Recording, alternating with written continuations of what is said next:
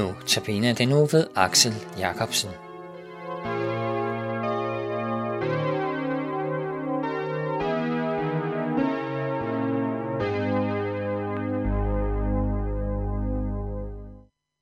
I den kommende uge vil jeg tage udgangspunkt i nogle salmer fra salmernes bog i det gamle testamente. Den første salme, vi skal beskæftige os med, er salme 1. Et ganske kort salme, som vi vil læse. Den står på side 480 i den nye bibeloversættelse. Lykkelig den, som ikke vandrer efter ugudeligheds råd, som ikke går på sønderes vej, og ikke sidder blandt spotterne, men har sin glæde ved Herrens lov og grunder på hans lov både nat og dag. Han er som et træ, der er plantet ved bækken. Det bærer sin frugt til rette tid, og deres blade visner ikke. Alt, hvad han gør, lykkes for ham. Sådan går det ikke den ugudelige. De er som avner, der blæses bort af vinden. Derfor står de ugudelige ikke fast ved dommen, syndere ikke i retfærdiges forsamling. Herren kender de retfærdiges vej, men de ugudeliges vej går til grunde. På mange måder er det en mærkelig tid, vi lever i. Vi kalder det et multikulturelt samfund. Med de senere års indvandring af folk fra mange forskellige lande og kulturer, og med hver sin religion, er der mange, der kan blive forvirret og spørge sig selv, hvad den rette tro er, eller om det overhovedet betyder noget, det der med troen. Eller om den ene religion ikke kan være lige så god som den anden. Hvad er egentlig forskellen? Stillet over for alt dette nye, er der mange, som stiller sig selv dette spørgsmål. Vi lever i et kristent land, men hvad er egentlig kristendom? Hvad er det, som skiller kristendom fra alle andre religioner? Svaret på dette er, at sand kristendom er troen på, at Gud sendte sin søn Jesus til jord for at opsøge og frelse os. I kristendommen møder vi en Gud, der kommer til os i skikkelse af Jesus Kristus, der døde på et kors for at zone vores sønder, og derved bane vej til himlen for os.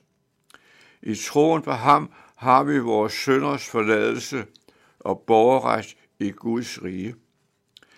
I alle andre religioner er det menneskets søgen og anstrengelse for at finde og behage en Gud, blandt andet ved at gøre gode gerninger og ellers leve et pænt og anstændigt liv. Det skaber til stadighed en frygt for ikke at have gjort nok. Ikke at være god nok til denne i realiteten fremmede Gud, at han skulle være tilfreds med mig. I den salme, vi lige har hørt, tales der om, hvordan det er at være et retfærdigt menneske i Guds øjne.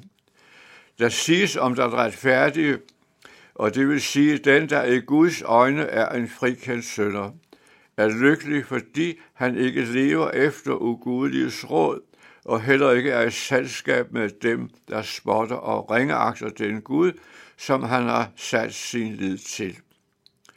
Den retfærdige er som et træ, der er plantet ved bækken, hvor der er rigeligt med vand, således at træet selv i tørtiden er frodigt grønt og bræger frugt til rette tid, fordi det har et solidt rodnet. Vi vil alle sammen være blandt de mennesker, som bærer frugt, men det er bare ikke noget, vi kan tage os selv. Vi kan ikke fortjene os til himlen.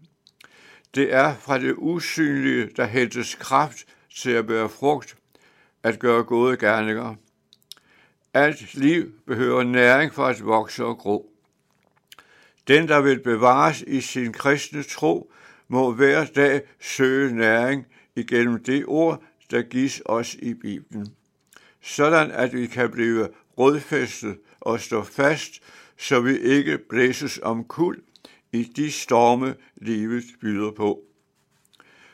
Det er rådfæstetheden i troen på Gud og hans ord, der er jo forudsætningen for, at vi kan bære den rette frugt.